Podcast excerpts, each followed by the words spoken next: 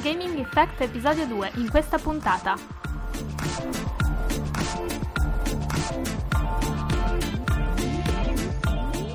Arcade Strikes Back, tra remake e nuovi titoli la sala giochi torna nel salotto buono di casa nostra.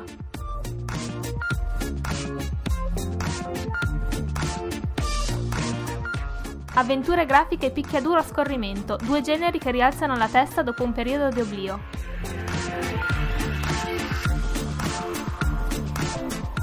In-game advertising, da Zul al caso Wipeout HD, la pubblicità invade il gioco. Quali sono i vantaggi?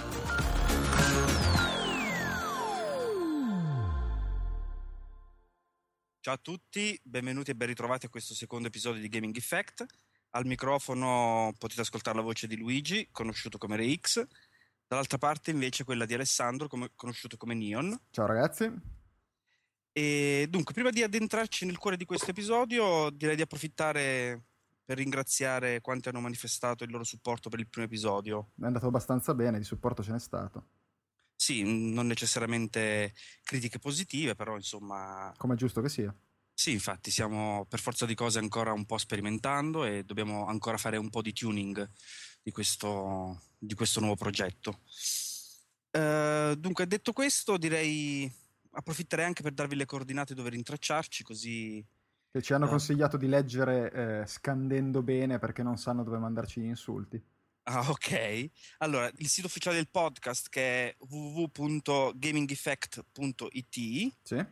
Il forum nel quale io e Ale invece siamo moderatori e nel quale bazzichiamo gran parte della giornata è www.gamingcafe.it, e poi gli indirizzi mail che sono podcast@gamingeffect.it per contatti relativi al podcast, e poi quelli personali, quelli veramente degli insulti invece, esatto, quelli per insultarci, che sono neon@gamingeffect.it e rex@gamingeffect.it. Ok, dopo la presentazione direi di dar fuoco alle polveri e iniziare col primo argomento.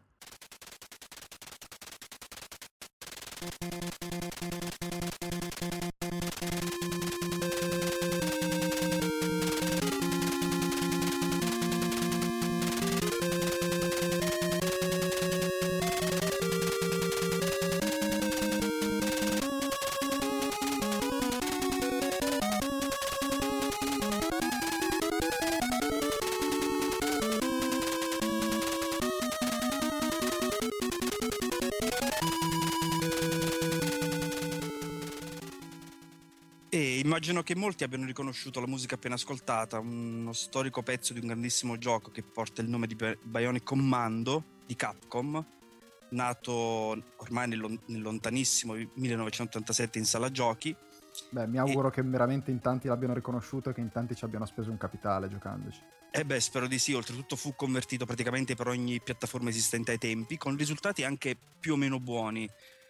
Ricordo soprattutto la conversione per NES, che fu, anche se una sorta di remix, fu veramente eccellente.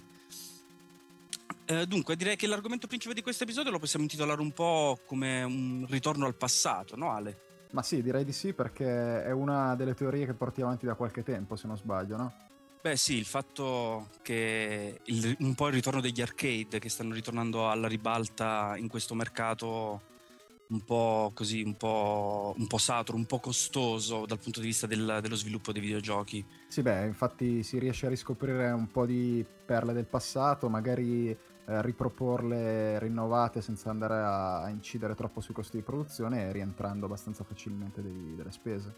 Sì, infatti c'è stato questo grande successo di mercato di riedizioni di vecchi classici, riammodernati o meno, che grazie soprattutto al digital delivery sembrano essersi affermati come una fonte remunerativa non indifferente per l'industria videoludica.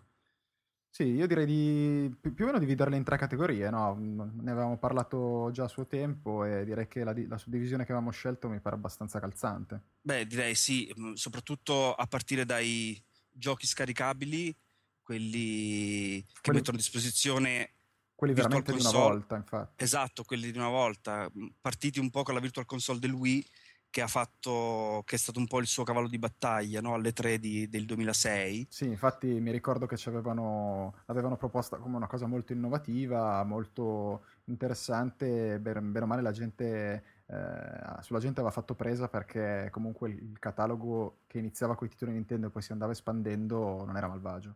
Beh, infatti, soprattutto considerato che subito dopo l'annuncio dei giochi Nintendo ci fu l'annuncio dei giochi Mega Drive e soprattutto PC Engine, che in Europa non è mai arrivato, quindi era interessante come proposta. Sì, c'è da dire che poi però col passare del tempo si sono un po' fatti raggiungere, no? Nintendo assolutamente secondo me ha assolutamente perso terreno rispetto alla concorrenza, perché Nintendo ha proposto, è vero, all'inizio soprattutto molti titoli validi, soprattutto i suoi capisaldi, però non aggiungendo assolutamente nulla all'esperienza di gioco.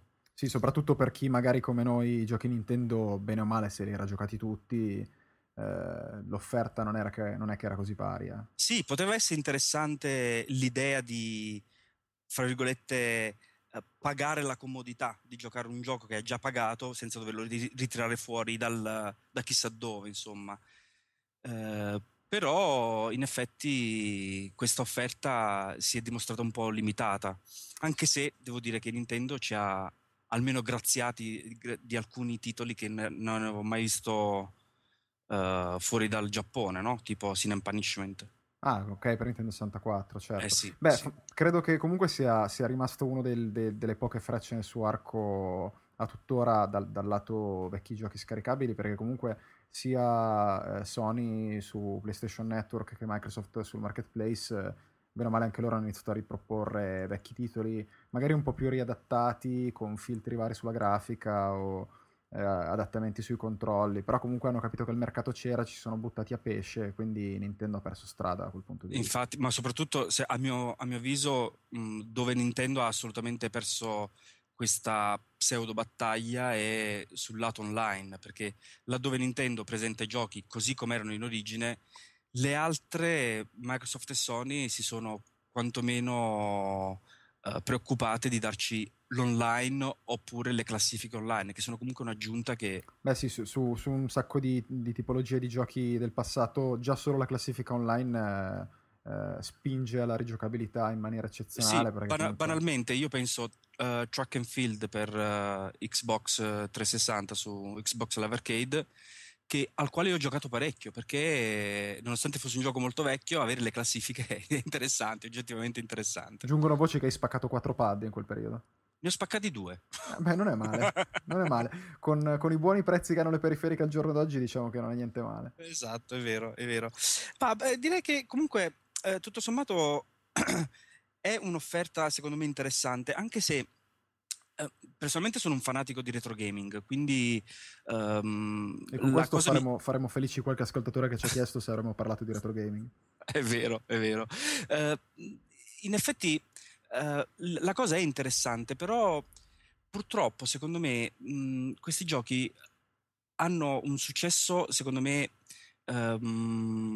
o meglio, si ritrovano in una categoria un po' ibrida, per cui piacciono ai nostalgici, che però restano interessati solo probabilmente alle pietre miliari, mentre alle nuove leve dei videogiocatori più giovani, diciamo così, restano secondo me meno interessati, perché i giochi non incontrano facilmente il loro gusto, abituati alle mirabilie tecnologiche del gioco moderno. Oddio, c'è il rischio che il vecchio titolo freghi sia il nuovo giocatore, che appunto è abituato alla tecnologia eccetera eccetera, sia freghino il nostalgico che ha dei ricordi giganteschi di un titolo eccezionale, poi lo mette su e ci rimane abbastanza basito.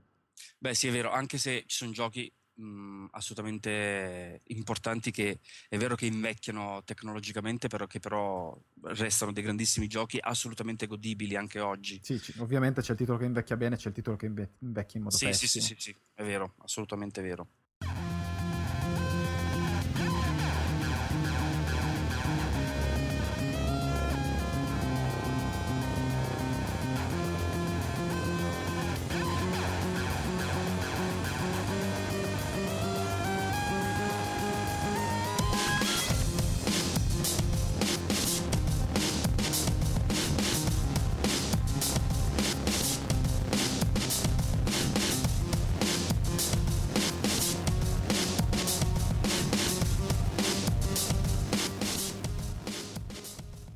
Beh, comunque sì, con i giochi scaricabili dai vari servizi online delle console, diciamo che c'è stato un gran ritorno in grande stile. C'è stato anche un gran ritorno per una seconda tipologia di titoli che invece sono i remake. Esatto, i remake, dove invece Nintendo è rimasta praticamente al palo, come sì, in tante altre circostanze. Inchiodati proprio. Praticamente inchiodati, sì. E dove invece l'offerta Sony e Microsoft è bella ricca. Sì, che forse nell'offerta Sony e Microsoft vanno a finire quei titoli che sì, sono giochi vecchi, ma come accennavi tu prima hanno avuto integrazioni a livello di possibilità online, co-op, classifiche eccetera eccetera, e che spesso si sono invece spinti più avanti proponendo veramente un remake a tutti gli effetti di un titolo del passato, come possiamo andare a prenderci l'Outrun fatto da Sumo Digital su Live Arcade, che è... Sì, era un Outrun, però rimaneggiato in grande stile. Sì, assolutamente molto bello, anche se un po' tanto buggato. Sì, e... mi ricordo l'invasione di video su YouTube di cose allucinanti con macchine che si incastravano. Sì, non ho visto se sono uscite nuove patch, però l'ultima volta che l'ho provato io i bug erano ancora presenti, quindi... probabilmente, non dico che ci saranno ancora adesso perché non so quanto avrà venduto, malgrado fosse un bel titolo. Questo non lo so, però posso dire che secondo me... questo genere di giochi, nonostante i bug, essendo il loro costo abbastanza basso sia di sviluppo che dal punto di vista dell'acquirente, alla fine si attende una patch e via, insomma, si va tranquilli. Sì, sicuramente non fa arrabbiare come aver speso i €60 e arrivare a casa con un gioco ingiocabile, perché... Sì, per dire, prendere Alone in the Dark insomma. Sì, no, io come metro di paragone ho sempre Oblivion appena uscito, che non facevi sei passi senza un crash, quindi. Era anche Oblivion. Beh, in questa tipologia di remake da citare assolutamente proprio questo Bionic Commando Rearmed, che sì, io ho trovato un titolo veramente ottimo, dell'ormai defunta Green, se vogliamo rimanere aggiornati con le notizie dell'ultimo periodo. Purtroppo è vero, e i loro prodotti non hanno incontrato il gusto del pubblico, evidentemente, perché... Beh sì, il trittico di uscite che avevano adesso rientrano abbastanza nella tipologia di giochi che andremo poi a spiegare più avanti, cioè dei nuovi arcade.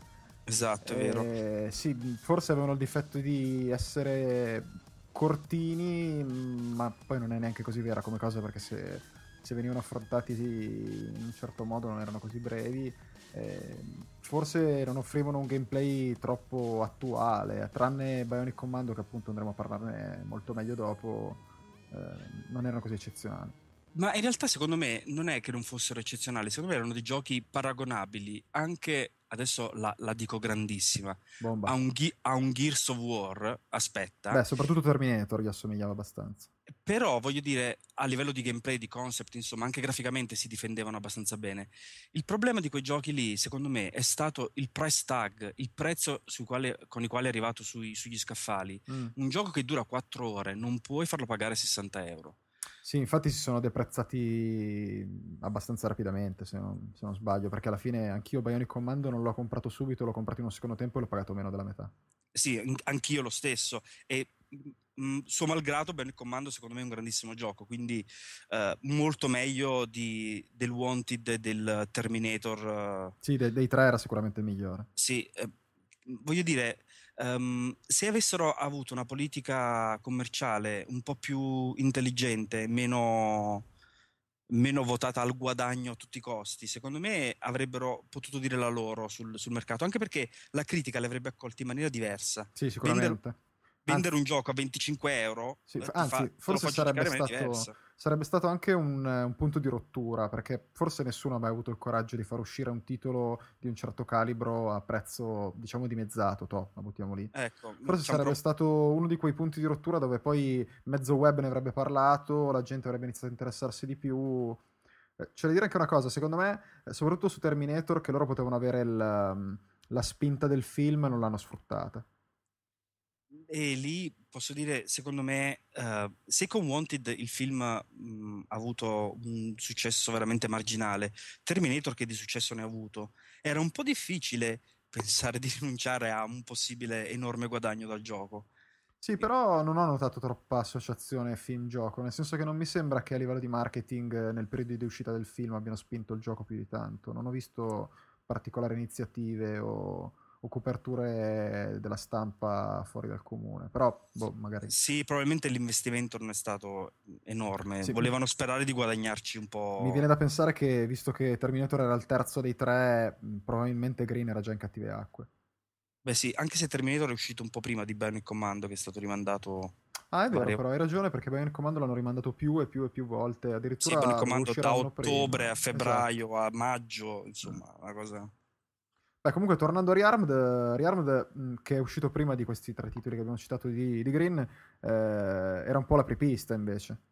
Sì, secondo me è un gioco assolutamente fantastico, perché praticamente ricalcava la conversione pseudo remix, una sorta di spin-off era quello per NES, e con grafica ovviamente rifatta. I controlli forse lasciavano un po' a desiderare, però bastava farci l'abitudine. Sì, anch'io non li avevo trovati eccezionali i controlli, devo dire. Ma il problema, io ricordo di aver letto su vari blog la gente che lamentava la mancanza del salto. Adesso dico io, il salto non c'era nel gioco originale, adesso non è che poi... beh dai, probabilmente era gente che effettivamente il gioco originale non l'aveva mai provato, dai. Sì, ma cioè, il fatto che i giochi più vecchi sono per forza di cose legnosi. Tra l'altro secondo me nei giochi, una volta nei giochi si sperimentava di più. Oggi un gioco del genere senza salto non te lo proporrebbe nessuno. Sì, forse se non avesse avuto il nome Bionic Commando dietro e fosse stata un'IP nuova, la mancanza di salto sarebbe stata presa come ilarità no? completa e vignette sì. su mezzo web che l'avrebbero preso abbastanza in giro. Già mi immaginavo Penny Arcade. Minchia, davvero. E un altro titolo che a me non era dispiaciuto, che però è invece rimasto molto molto molto di nicchia, era quel GTI Club Plus uscito su PlayStation Network, che era quel remake di quel gioco di guida arcade con un cabinato gigantesco di svariati anni fa. E quello non era male, sempre su Mu Digital dietro, era probabilmente meno buggato di Outrun, il che già la dice tutta. E, non era niente male, soprattutto per l'online, però... Penso che forse non era famoso nemmeno il cabinato ai suoi tempi, quindi il remake non è andato troppo bene. Infatti ha avuto già a suo tempo un successo troppo marginale. Secondo me anche qui bisogna un attimo capire che tipo di investimenti vogliono fare su questi giochi, perché non c'è mai una enorme pubblicità, a meno che non ci sia un marchio importante come può essere quello di Wipeout dietro. Sì, è vero. Forse Outrun, mi sembra, anche Bionic Commando Rearmed sono stati abbastanza pubblicizzati. Gli altri... Insomma, così. Beh, penso che comunque l'investimento in termini di spinta del marketing sia direttamente proporzionale a quanto era famoso il titolo di cui stai facendo il remake. Quindi. Sì, infatti, se fai remake tendi a pensare che quantomeno gli appassionati che conoscono il titolo lo vadano a comprare. Sì, è probabile, anche se comunque, come giustamente hai detto tu, le nuove leve magari il vecchio gioco neanche lo conoscono, quindi non so... Penso che sia abbastanza complicato decidere un bel piano per riuscire a spingere. Ci sono dei casi in cui, ad esempio, Bionic Commando Rearmed, che da fonti più o meno ufficiose è arrivato quasi a essere million seller su Xbox Live Arcade. Beh, che per essere un titolo scaricabile è un risultato. Infatti, considera che era anche un gioco il cui price tag era piuttosto alto, perché mi pare che costasse 1200 punti, è stato uno di quelli che costava di più quando è uscito. Sì, prima che Microsoft iniziasse ad alzare qualunque cosa come negli ultimi 3 mesi. Infatti, quello è veramente un altro discorso. E quindi mi viene da pensare che se un titolo più o meno riescono a dargli un eco, anche se è un remake che conoscono probabilmente solo i giocatori col bastone di legno io e te praticamente esatto, probabilmente riescono a vendere, perché il gioco è di qualità, quindi provano la demo, dicono però non è male, ha avuto tanta pubblicità, lo comprano. GTA Club Plus sì, io mi ricordo me ne avevi parlato tu e sono andato a scaricarlo, cioè, sì, se no, probabilmente visto. A me era rimasto impresso perché aveva questa modalità online dove dovevi scontrarti passando la bomba alla macchina a cui riuscivi ad andare addosso, che era abbastanza delirante perché diventava una specie di distraction derby ambientato a Monte Carlo sulle Mini Cooper, quindi è una cosa molto carina. Però mi rendo conto che forse chi non ha 30 anni come noi o qualcosa di più non si ricorda più di tanto di come erano fatte le sala giochi di un tempo, magari il cabinato non l'ha mai visto.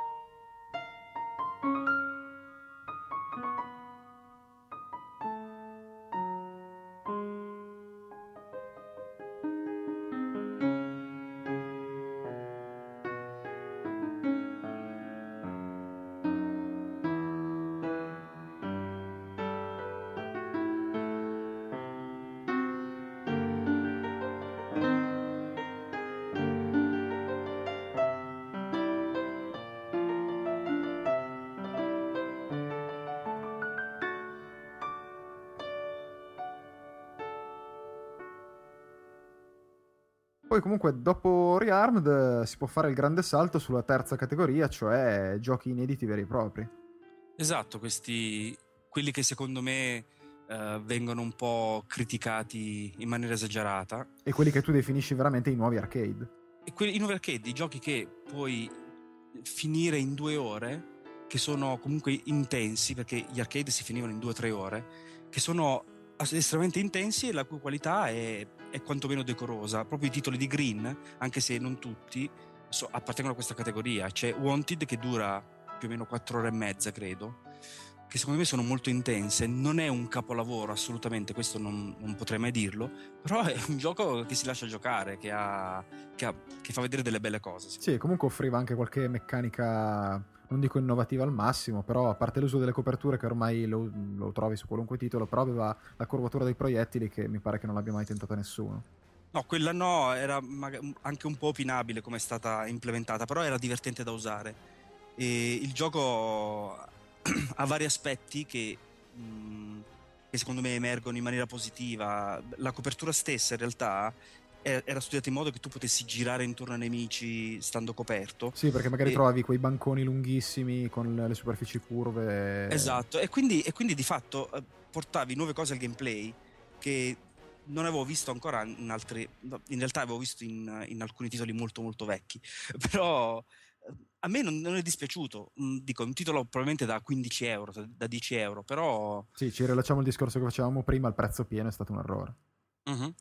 Esatto. Quello è il problema. E invece c'è invece proprio Bionic Commando, che io invece l'ho trovato, quello uscito nel 2009, quindi l'ho trovato veramente un bel titolo invece. Quello anche secondo me, quello lì ancora faccio fatica a capire perché la critica lo abbia, in realtà non l'ha stroncato, però ha raggiunto veramente la sufficienza in maniera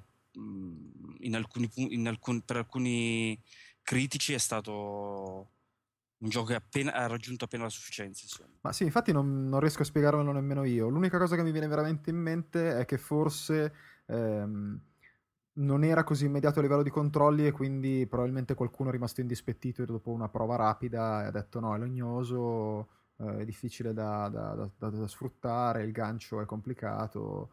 Ma guarda, io mi ricordo i vecchi arcade, appunto, in cui si moriva dopo 15 secondi netti. Se vai a prendere Ghost and Goblins, Ghosts and Ghost, se non imparavi a memoria i giochi non andavi avanti. Questo qua mi sembra addirittura quasi facile a confrontare. Vabbè, questo sicuramente offre tutorial, però sai, probabilmente ormai siamo veramente troppo abituati a sistemi di controllo quasi tutti uguali, e questo già ti propone una cosa leggermente differente sull'uso del gancio, dove oltre ad ondolare devi tenere premuto per rimanere agganciato e lasciare col tempismo corretto per riuscire a spostarti come vuoi, e quindi forse questo ha creato qualche problema. Ma io ho avuto le mie difficoltà all'inizio, anch'io, mi sembra di averlo padroneggiato in forse mezz'ora di gioco, che significa... Ma sì, io ricordo di aver fatto il tutorial molto in fretta, perché i tutorial ormai, diciamolo chiaramente, hanno rotto le scatole.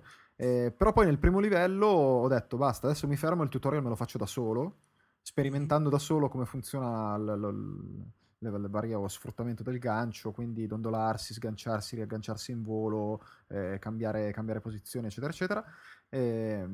Una volta che ho preso confidenza sono andato avanti e non c'è stato troppo problema. Infatti, ma io credo che uno dei motivi per i quali non sia stato accolto bene dalla critica sia anche questa sua linearità piuttosto marcata, insomma. Si vede che c'è questa mappa immensa con un corridoio centrale, sì, nel quale andare. Infatti, insomma, forse come linearità in certi punti è un po' subdola, perché tende a farti vedere grandi orizzonti, ma poi tu non puoi esplorare assolutamente nulla, o quasi. Sì, i cosiddetti muri invisibili, insomma. Sì, muri invisibili, o comunque magari non ti permette, con sotterfugi abbastanza stupidi tipo quello della radioattività di certe aree, e quindi ti va ad incanalare negli unici punti che puoi attraversare. Anche i grandi palazzi di cui è riempita tutto il primo scenario, gli interni ne puoi visitare uno su 200. Sì, beh, è vero. Probabilmente chi l'ha provato veniva da esperienze, che ne so, da Infamous, e quindi si ritrova un po' spiazzato. Sì, probabile. Probabilmente è stato messo anche un po' a confronto con quella generazione di titoli lì che sono usciti più o meno negli stessi mesi. Sì, infatti il problema è che sono oggettivamente giochi diversi e vanno giudicati in maniera diversa. Questo secondo me, come giustamente dicevi tu, va interpretato come un arcade vero e proprio, tant'è che il gioco comunque ti spinge, non è difficile, come giustamente hai detto tu, non si può assolutamente paragonare agli arcade di un tempo, però comunque ti spinge in qualche modo a giocarlo come un arcade, perché se ti ricordi ti propone un sacco di sfide molto piccole ma in certi punti molto complicate, tipo fai la tale azione o sconfiggi tre nemici con una certa mossa nel certo punto, e quindi lui ti offre comunque delle sfide da gioco vecchio stampo integrate in un gameplay che è, ovviamente, al passo coi tempi. E infatti è un gioco moderno con un'anima vecchio stile. E secondo me ci sta, va solo interpretato nella maniera giusta, tutto qua. E quindi con questo chiudiamo, diciamo, la parte dei nuovi arcade nelle tre tipologie che noi siamo andati a individuare, che sono, le ripetiamo, i giochi scaricabili su Live Arcade, Virtual Console e PlayStation Network, i remake e questi nuovi arcade che noi abbiamo voluto esporre questa teoria. Poi sicuramente qualcuno di voi avrà esempi differenti o magari non sarà assolutamente d'accordo, certo, oppure odierà come gli arcade sono evoluti e sarà rimasto la visione del passato e non accetterà assolutamente la nostra reinvenzione che abbiamo esposto finora. Vi invitiamo a scriverci cosa ne pensate, perché siamo abbastanza curiosi.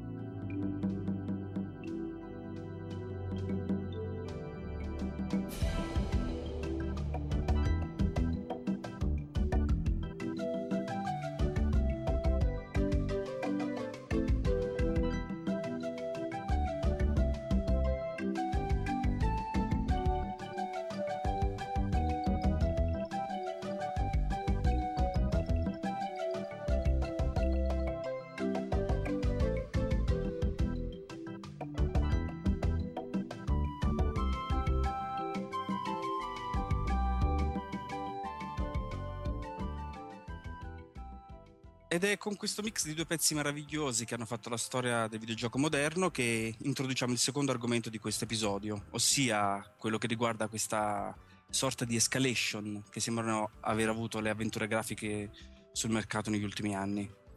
Sì, come c'è stato il ritorno degli arcade da noi ipotizzato prima, c'è anche un ritorno delle avventure grafiche che erano ormai date per spacciate in qualche modo. Beh sì, infatti qui però parliamo di un genere che non è mai stato del tutto abbandonato, solo un po' forse sacrificato, se mi permetti di dire, sull'altare dello shooter, che sul mercato continua ad andare ancora un po' troppo per la maggiore. Sì, forse anche perché i grandi attori di una volta in termini di avventure grafiche sono spariti, vedi Lucas, vedi Sierra, vedi altre software house famose, e quindi il genere è rimasto un po' fermino. Sì, è rimasto un po' ai margini, però qualcosa ogni tanto si vedeva.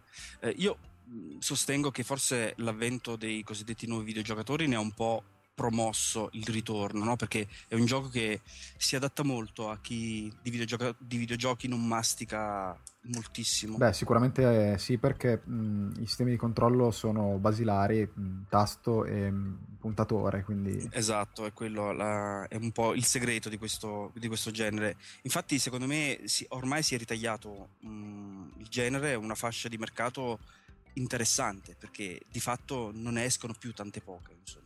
Beh, infatti, visto che continuava a uscire qualcosina e l'interesse sembrava in crescita, ecco che se ne escono con un remake di Monkey Island. Ecco, è lì che volevo arrivare, un remake praticamente inaspettato. Io quando ho letto la notizia la prima volta sono rimasto basito, è forse probabilmente la più conosciuta, quella che... forse non la più bella, però la più conosciuta sicuramente. Beh, Lucas ai tempi comunque sfornava titoli veramente di alto livello, tra Monkey Island piuttosto che Sam Max, eccetera eccetera, erano grandi titoli. Zack McCracken, certo. Eppure hanno deciso lo stesso di fare un remake di Monkey Island, forse perché Guybrush era rimasto nell'immaginario collettivo più di altri personaggi. È vero, oltretutto Monkey Island ha avuto 4 capitoli, che non sono pochi. Sì, che poi c'è da dire che la maggior parte degli utenti se ne ricordano 2 perché erano quelli meritevoli. Ma forse anche il 3, secondo me, non era malissimo. In realtà è il quarto capitolo che era veramente uno proprio, e quindi probabilmente la gente ha preferito dimenticarlo.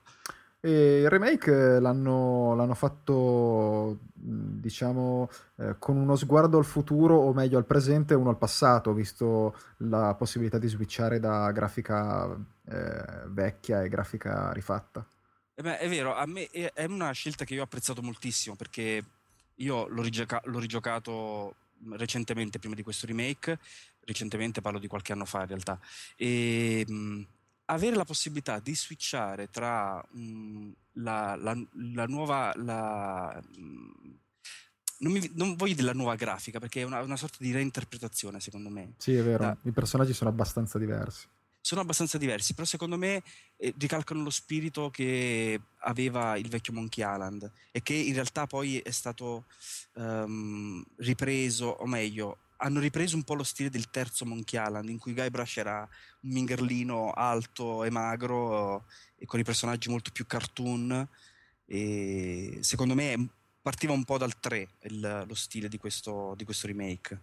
Devo dire che io però lo stile del remake non l'ho apprezzato proprio per niente, tant'è che dopo aver scaricato la demo la febbre da Monkey Island è risalita istantaneamente anche a me, perché vabbè, non ci si può tirare indietro. Però il remake non l'ho acquistato e mi sto a tuttora rigiocando l'originale su emulatore, e non me lo ricordavo assolutamente così, o meglio non mi ricordavo quasi nulla, devo dire la verità. E io invece l'ho apprezzato moltissimo questo restyle. All'inizio i personaggi non mi piacevano, o meglio li trovavo troppo diversi dall'originale, poi questa possibilità proprio di switchare tra vecchio e nuovo mi ha permesso di apprezzare anche quello, perché in qualche modo secondo me sono riusciti a tenerlo quello stile, anche se erano 4 pixel, comunque aveva una grande personalità, e secondo me questo remake ce l'ha.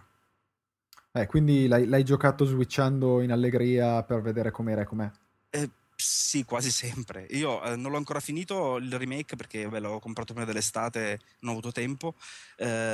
Lo finirò, sono già a buon punto in realtà, e secondo me è una cosa interessante come proposta. Io spero che lo facciano anche per altri titoli meritevoli, intanto per il 2 mi piacerebbe tanto. Beh, secondo me ce l'hanno in progetto, probabilmente stanno aspettando di vedere i dati di vendita stabili dell'1, perché mi sa che comunque di uno di quei titoli che vende all'inizio sì, ma poi comunque può continuare a fare bene anche sul lungo periodo. Sì, secondo me è proprio uno di quei generi che magari non vende tantissimissimo all'inizio, però che poi man mano qualche copia la piazza sempre. C'è da dire anche che rilasciandoci al discorso di nuove avventure grafiche che stanno uscendo anche i vari seguiti, quelli prodotti da Telltale, che adesso se non sbaglio hanno pubblicato il secondo pochi giorni fa su PC, WiiWare, mi pare basta.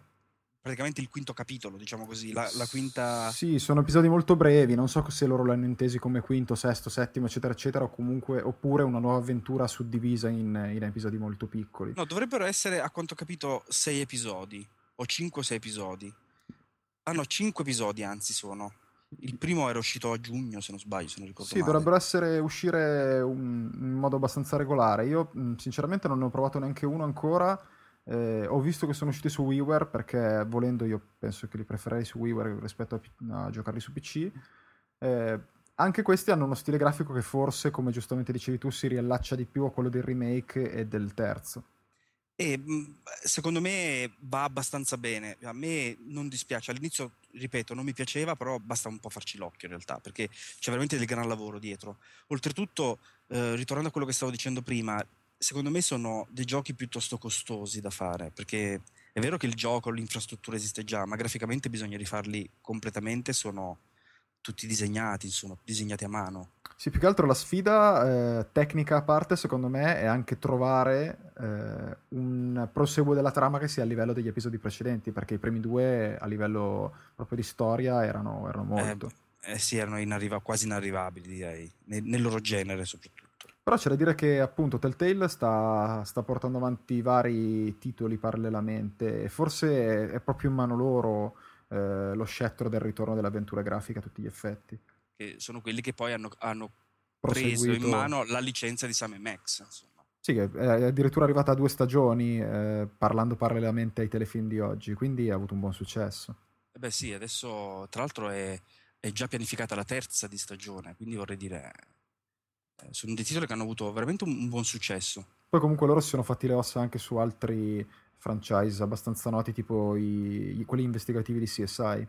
Esatto, per Ubisoft avevano fatto 2 capitoli, anzi forse 3 addirittura, 3 capitoli di CSI.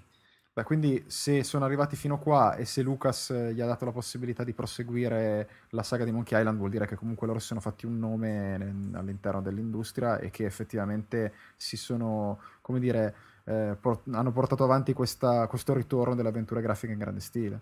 Eh sì, è evidente che ormai questo genere si è ritagliato la sua fascia di mercato, che è remunerativa, perché non c'è solo quello. Io vorrei ricordare anche, che ne so, i Runaway, che ci sono sempre stati e comunque vendevano, gli stessi CSI comunque vendevano, i giochi di X-Files comunque magari non classicissimi, però erano comunque dei giochi sullo stesso genere che le loro copie le piazzavano, insomma. Sì, che comunque da quando il genere ricomincia in qualche modo a tirare, si nota anche che altri tentano di proseguire su quella scia. Vedi il remake di Broken Sword per DS, è uscito qualche mese fa. Esatto, per DS e per Wii.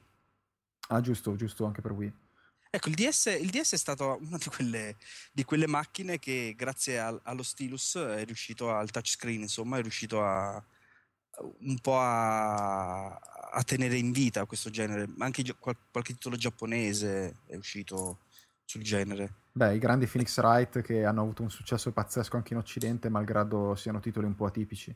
Esatto, quelli, gli stessi, come si chiamano, i Touch Detective, che erano comunque delle avventure grafiche molto classiche. Sì, oltretutto di Phoenix Wright, dopo 4 capitoli tutti uguali, il quinto diventerà finalmente un po' più investigativo, un po' più avventura grafica e meno storia da tribunale. È vero, ma in realtà io ricordo gli altri Phoenix Wright piuttosto investigativi, nel senso che mi ricordo queste schermate alla Myst. È vero, abbastanza statiche pure.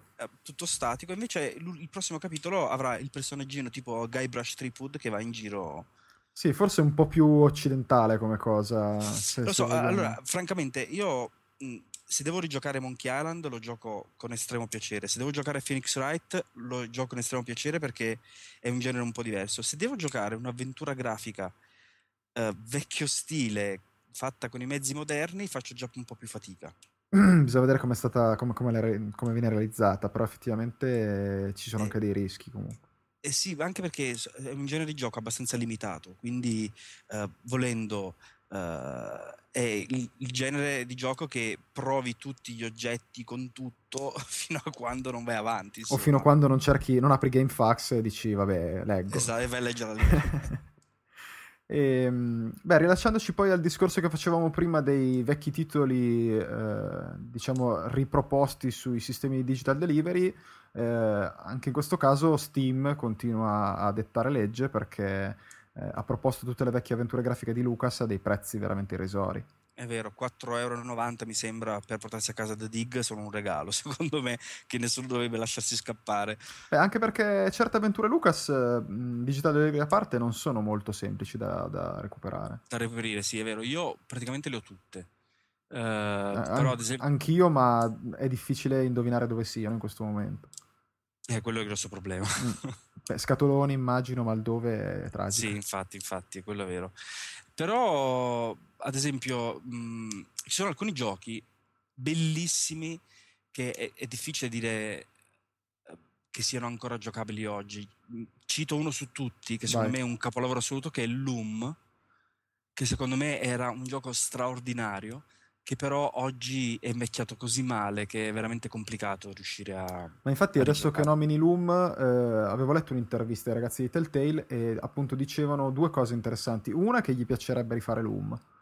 Quello immagino di sì, piacerebbe a tutti. E la seconda è che secondo loro Project Natal di Microsoft potrebbe dare un'ulteriore spinta al genere delle avventure grafiche, perché si potrebbe arrivare, secondo loro, a giocare direttamente dal divano, muovendo il puntatore col dito, cliccando nel nulla, quindi muovendo la mano per cliccare, e utilizzando gli oggetti, facendo il drag and drop direttamente con le mani. E quindi secondo loro è Ma resto scettico, francamente, perché si parla di interfaccia soprattutto, ma non si parla di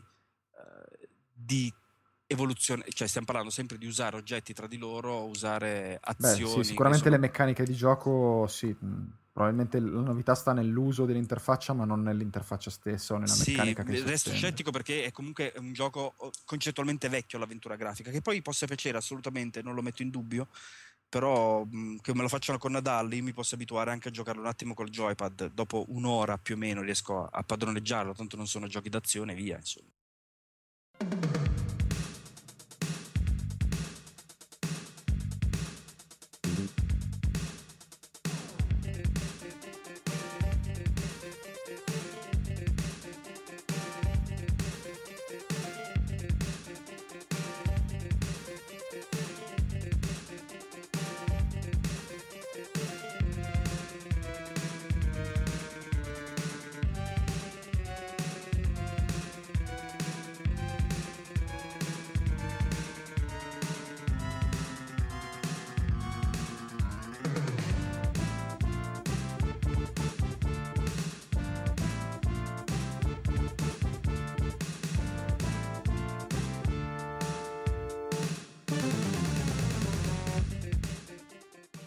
Comunque grande ritorno anche delle avventure grafiche dopo gli arcade, e non diciamo grande perché è dir troppo, però ritorno anche dei picchiaduro, quelli a scorrimento.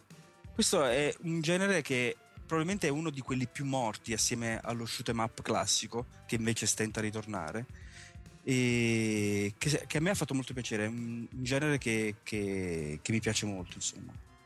Infatti più o meno si può rimappare il ritorno dei picchiaduro sulle tre tipologie di giochi che avevamo detto all'inizio, con tra quelli nuovi e inediti possiamo citare Madward, perché comunque propone il 3D, le mosse. Possiamo citare il triste Madward. Mi tocca sottolineare anche a me il triste, anche se ci speravo molto, perché non mi è piaciuto per nulla, non l'ho nemmeno finito.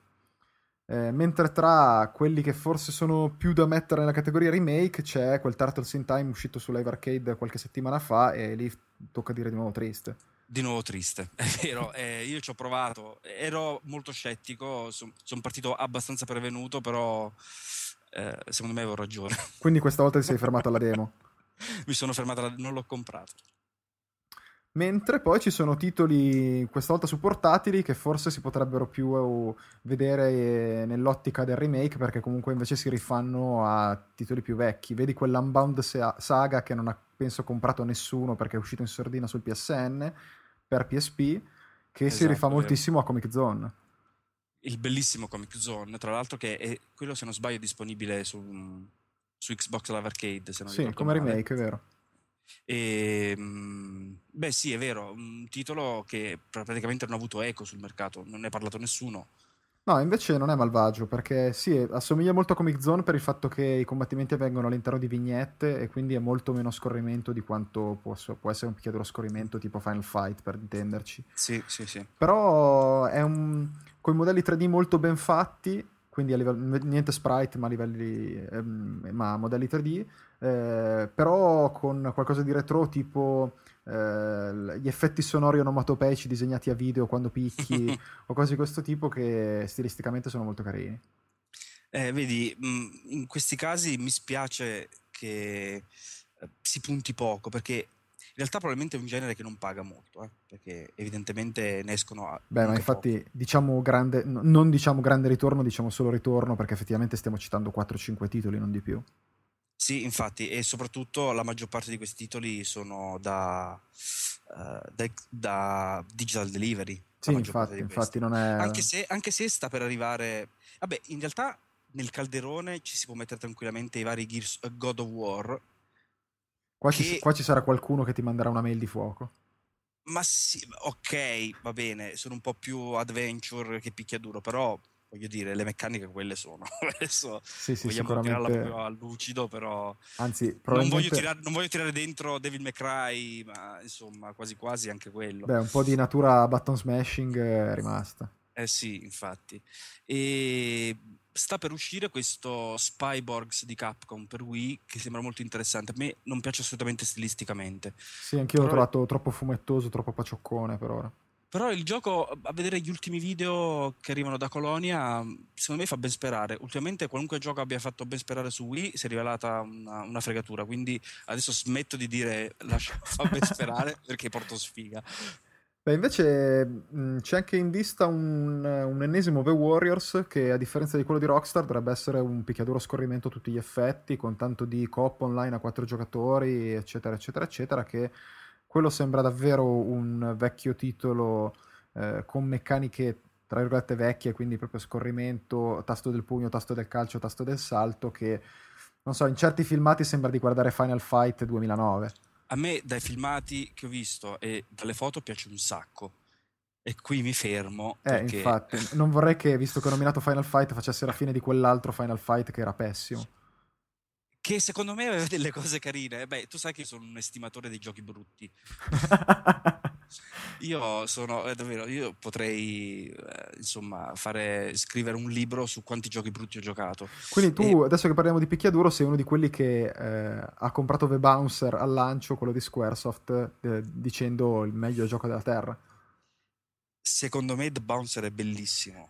Però ok, continuiamo con le mail di insulti. Nel contesto giusto, però va bene. Secondo me giocato oggi è meglio che giocato tanti anni fa. Addirittura, io invece pensavo che dicessi va preso nel contesto di gioco di lancio e quindi va preso per quello che è. No, giocato ora, avendo la cultura del gioco di lancio che una volta probabilmente non avevamo, giocato oggi fa vedere delle cose stupende, secondo me, veramente strepitose. Però vabbè, adesso veramente sono in un territorio minato. Probabilmente quindi... domani sul sito ci sarà un nuovo post dove cerchiamo un sostituto per Luigi, perché non è possibile fare un podcast con una persona del genere. Quindi se qualcuno si vuole fare avanti e odia i giochi brutti, probabilmente verrà candidato come nuovo.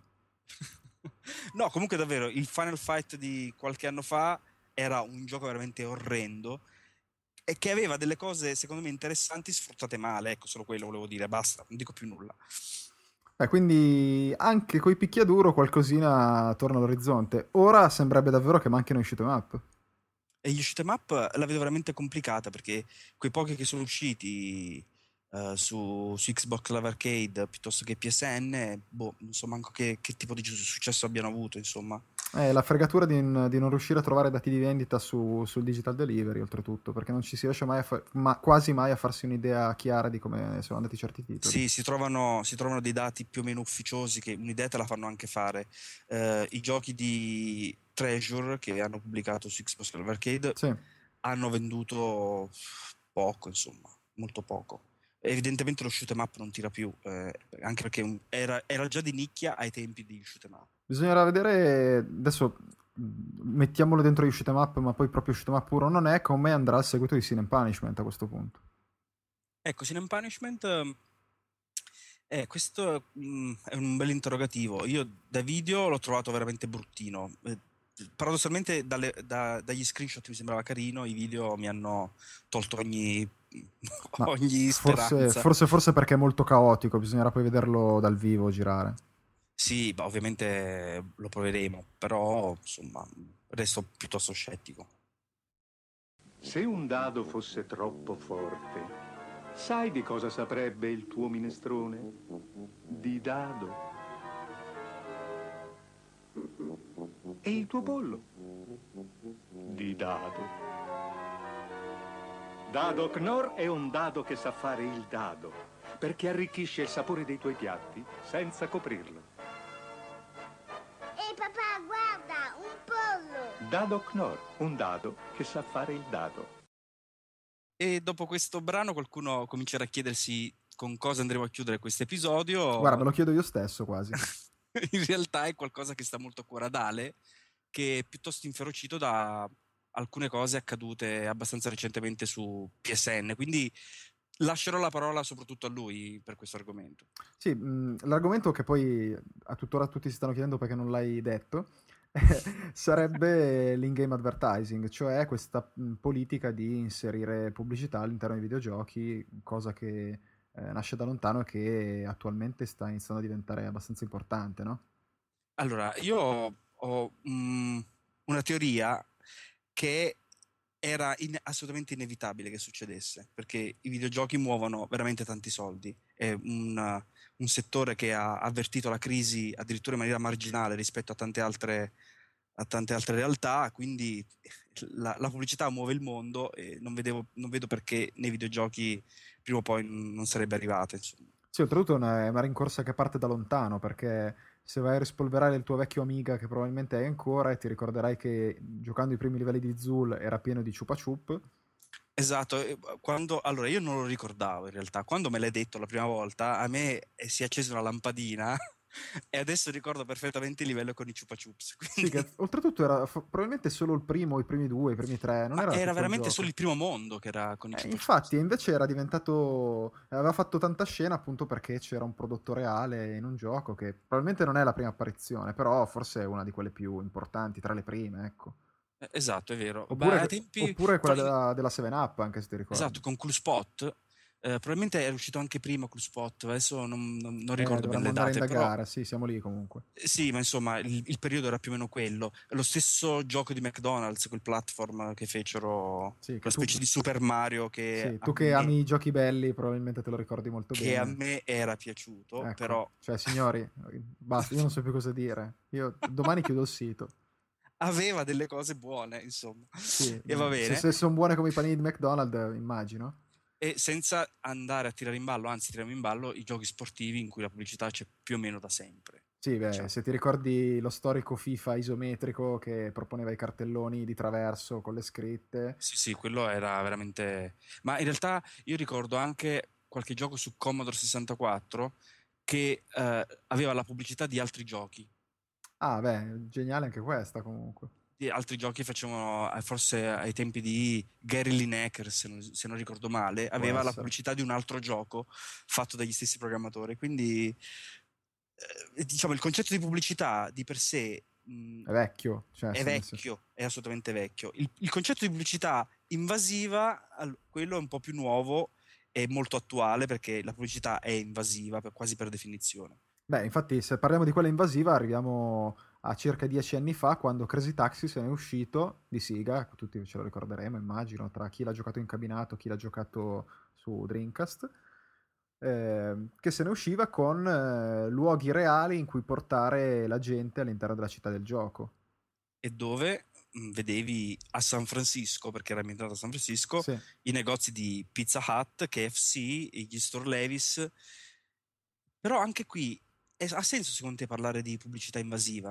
In realtà almeno era funzionale. E infatti era ben integrata almeno in quel contesto lì. Infatti è funzionale al rendere credibile quello che si vede. di fatto, se qualcuno non ha mai, io ai tempi probabilmente Pizza Hut non ero mai stato negli Stati Uniti, non avevo mai visto nemmeno KFC, per me poteva essere qualunque cosa. Oggi magari che sono un po' più cresciuto, la televisione ci ha aiutato a conoscere di più il mondo, conosco cos'è Pizza Hut. Sì, comunque è invasivo fino a un certo punto, appunto perché non è che ti stanno facendo vedere un Pizza Hut nello spazio su un asteroide, ma comunque in una riproduzione fumettosa di una città americana. Quindi... Infatti, quello intendevo dire. E poi comunque proprio in quegli anni alla fin fine l'advertising inizia a prendere piede, perché si parte dal 99 all'inizio del 2000, dove iniziano ovviamente negli Stati Uniti a nascere le prime agenzie che trattano appunto l'advertising nei videogiochi. Quelle più note si chiamano EGA o Massive Incorporated, che sono quelle che hanno piazzato se vogliamo chiamarli banner, ma non è bello dire banner, comunque in titoli veramente grandi, tipo uno dei Splinter Cell più famosi che era Chaos Theory, che aveva i cartelloni pubblicitari sui tetti dei palazzi. Sì, quella della pubblicità del deodorante Axe. Sì, che addirittura non era un cartellone pubblicitario, era addirittura una struttura di metallo che si illuminava di viola fatto al neon, che quindi... c'era del lavoro dietro, non c'era solo un'immagine pubblicata. Sì, lì. Questo è ancora un altro caso. È vero, è pubblicità. È vero, volendo anche vagamente invasiva, però rende, secondo me, più credibile il mondo in cui è ambientato il gioco. In questo caso io la considero quasi funzionale, perché non mi toglie, non mi aggiunge nulla al gioco. Mi dice solo di comprare sta roba, insomma.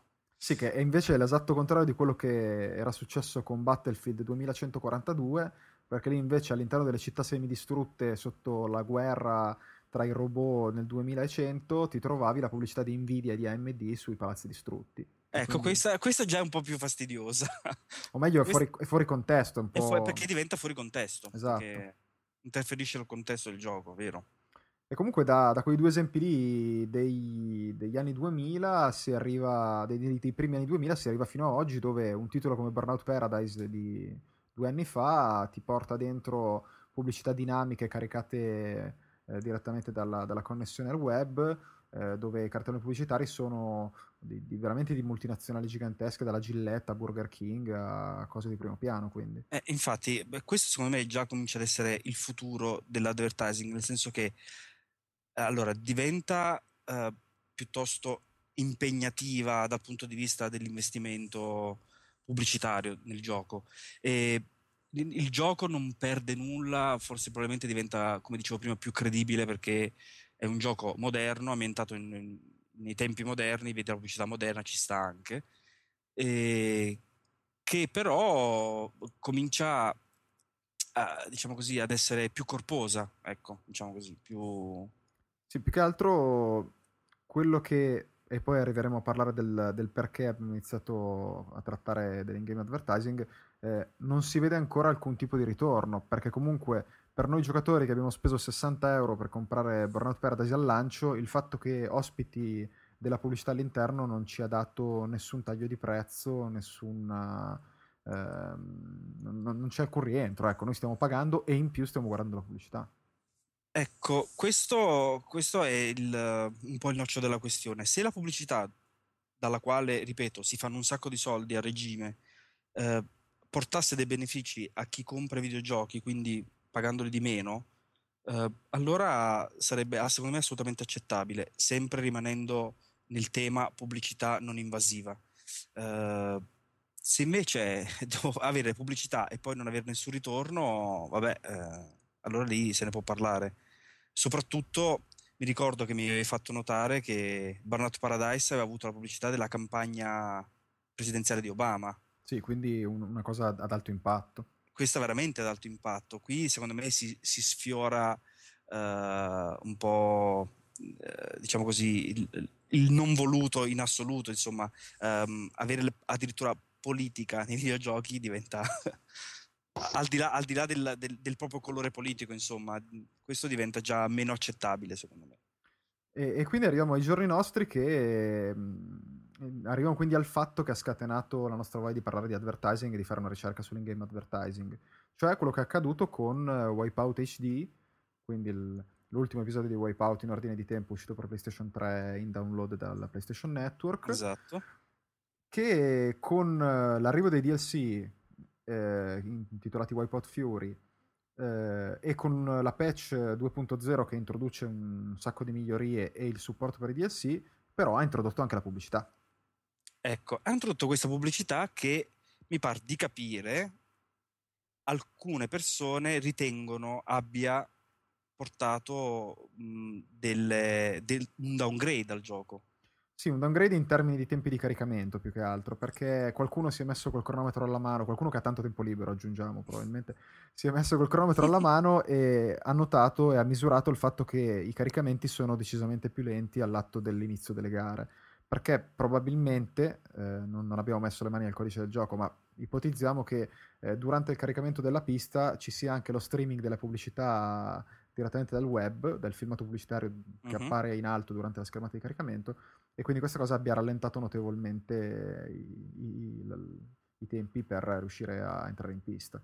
Ecco, il problema adesso, al di là del fatto che sia davvero più lento o meno, al di là del fatto che la pubblicità in questo caso è più o meno invasiva, il problema è che prima non c'era questa pubblicità. Sì, infatti secondo me è quello proprio il problema, ed è per questo che vogliamo parlare di questo argomento, perché tornando a quello che dicevamo prima anche con l'esempio di Burnout Paradise, noi ci ritroviamo ad avere un gioco che abbiamo già acquistato, di cui in qualche modo possediamo la licenza d'uso perché il gioco l'abbiamo acquistato regolarmente, l'abbiamo scaricato, non conteneva pubblicità, e poi lo sviluppatore o il publisher che sia, a 6 mesi di distanza introduce la pubblicità con un aggiornamento, e questa cosa è abbastanza inquietante. Questa comincia ad essere inquietante davvero, perché al di là del decadimento di prestazioni al quale si può essere più o meno impattante, tu mi stai facendo vedere la pubblicità dalla quale evidentemente guadagni, e io non sto guadagnando nulla. Più che altro, se avessero introdotto la pubblicità per far pagare di meno i DLC o qualcosa di questo tipo, detta esplicitamente potrebbe aver avuto un punto di vista differente, ma così sembra un po' una presa in giro, perché comunque mi stai facendo vedere degli spot che vabbè mi rallentano i caricamenti, però cavolo, mi metti un prodotto davanti agli occhi e tu speri che io acquisti questo prodotto, ma io in cambio non sto ottenendo assolutamente niente, ho un'esposizione pubblicitaria totalmente gratuita. Ecco, magari addirittura il caricamento è stato rallentato perché era troppo veloce prima e la pubblicità non sarebbe passata per abbastanza secondi da avere i soldi da chi fa la pubblicità, insomma. Qui si va sulla teoria del complotto, quindi non so. Però c'è da dire una cosa, oltretutto, che in Italia noi probabilmente non ce ne siamo accorti più di tanto perché non c'erano accordi pubblicitari, e quindi la patch da noi a tutti gli effetti non è mai stata attivata. Quindi l'unico spot che appariva era lo spot del pacchetto aggiuntivo di Wipeout, che mostrava le nuove piste, quindi potevi dare un'occhiata ai contenuti aggiuntivi mentre aspettavi di entrare in pista nel gioco base.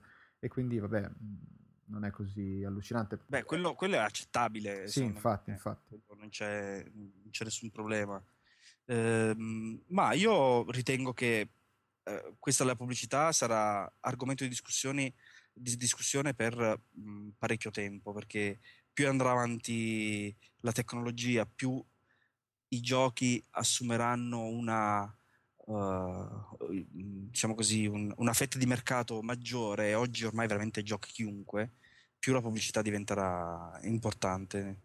Sì, ad esempio io, a parte ovviamente citare Grand Theft Auto 4, che è stato un titolo che poteva benissimo ospitare la pubblicità visto la grandezza della città, e quindi si poteva benissimo pensare a cartelloni pubblicitari, manifesti all'interno della città o qualunque altro tipo di cosa, e invece non è andata così perché Rockstar si è opposta e ha detto no, noi pubblicità non ne mettiamo, e con il loro solito stile critico e caustico hanno fatto dei controspot che vanno a scimmiottare prodotti reali.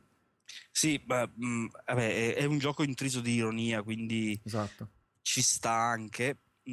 Credo che con gli investimenti fatti da Rockstar per GTA 4, che se non sbaglio sfiorava i 100 milioni di euro, che è tantissimo, secondo me un GTA 5 ma magari ci penseranno 2 volte per vedere se mettere la pubblicità o meno.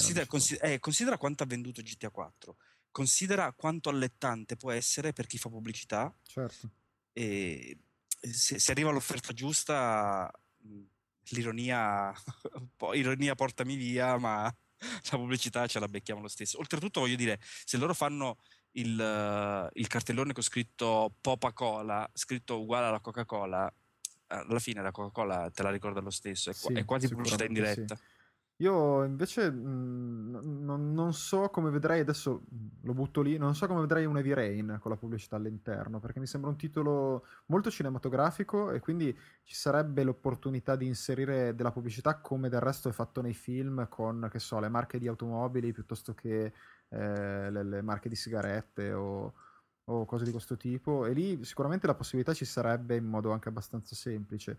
Di contro è un titolo dove io forse sarei un po' contrario alla presenza di spot pubblicitari, perché in qualche modo sarebbero, oddio, occulti, se vogliamo vederlo in questo senso. Ma finché, allora, se è occulto che te lo fanno vedere ma non vedere, allora potrebbe anche dar fastidio, però se è chiara, se è pubblicità chiara, tipo la marca di un'automobile, far vedere un'automobile vera aumenta la credibilità del gioco. Io in questi casi non ci vedo, è più uno sponsor che pubblicità in quel caso. Non so, io ho rivisto recentemente iRobot con Will Smith, dove penso che in 20 scene si vede la pubblicità dell'Audi, perché sì, lui è vero. Un futuristico veicolo Audi, e devo dire che lì io mi sono sentito abbastanza infastidito, perché te la sbattevano in faccia in una maniera veramente esplicita.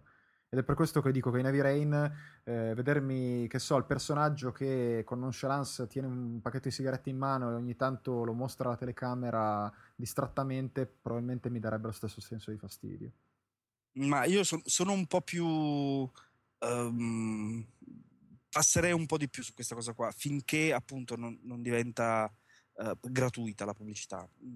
Per il resto sono abbastanza favorevole, a patto che ci siano un ritorno anche. Ma infatti il problema a questo punto non è tanto la presenza o non presenza, perché come giustamente dici tu il futuro è lì, perché non è possibile che un media, una diffusione così ampia rimanga estraneo alla pubblicità. Il problema è che vantaggio ne otterremmo, perché effettivamente se in un titolo viene introdotta la pubblicità in modo massivo ma i prezzi rimangono quelli e non c'è nessun rientro anche solo economico, venale per gli utenti, non so, devono trovare sicuramente un meccanismo, perché altrimenti non so come potrà venire ben accettata la cosa.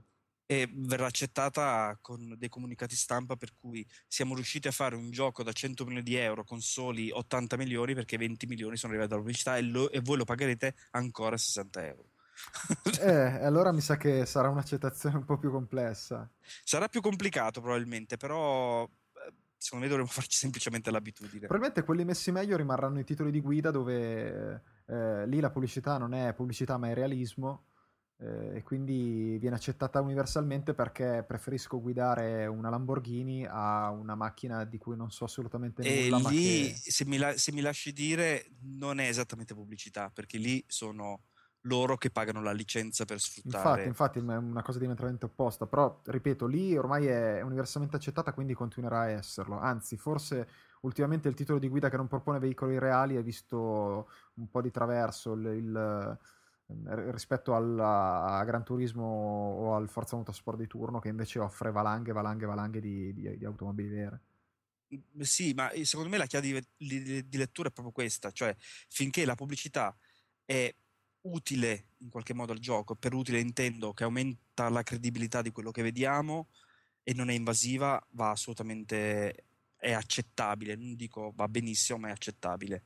Se invece diventa come Wipeout, che addirittura mi rallentano i caricamenti perché sennò non vedevo bene la pubblicità del dopo barba, ecco lì non voglio più pagare il gioco quasi. Certo, beh, alla luce di ciò forse allora vedere, che ne so, nella scena della discoteca che si facevano vedere in Heavy Rain, vedere, che so, lei che si avvicina al bancone del bar della discoteca e ci sono i liquori sulla mensola e sono liquori con marche reali, forse sarebbe una di quelle cose ben accettate, perché come dire, è più immersivo rispetto a vedere una serie di bottiglie senza etichetta.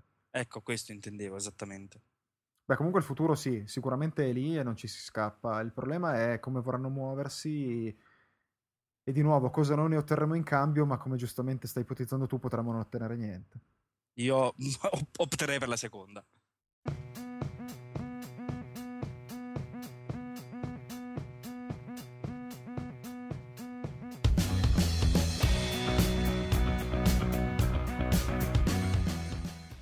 E siamo dunque alle battute finali.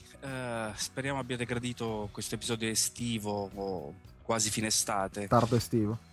Tardo estivo, un po' retro, un episodio un po' retro che in realtà per problemi tecnici non è uscito prima e qui evitiamo di... No, non diciamo il perché potrebbe essere un'autofustigazione mia, quindi. Esatto. E dunque vi invitiamo a scriverci in attesa del prossimo episodio che direi piuttosto scontatamente dedicato all'evento clou di Colonia che si è tenuto intorno al 20 agosto e che sembra in realtà essere stato un gran successo di pubblico anche se avaro di novità realmente interessanti. Sì, a parte Sony che ha fatto qualcosina, poi per il resto... Sì, avremo comunque modo di parlarne e direi che io e Ale vi salutiamo, vi diamo appuntamento fra qualche settimana e ciao a tutti. Ciao, buona serata.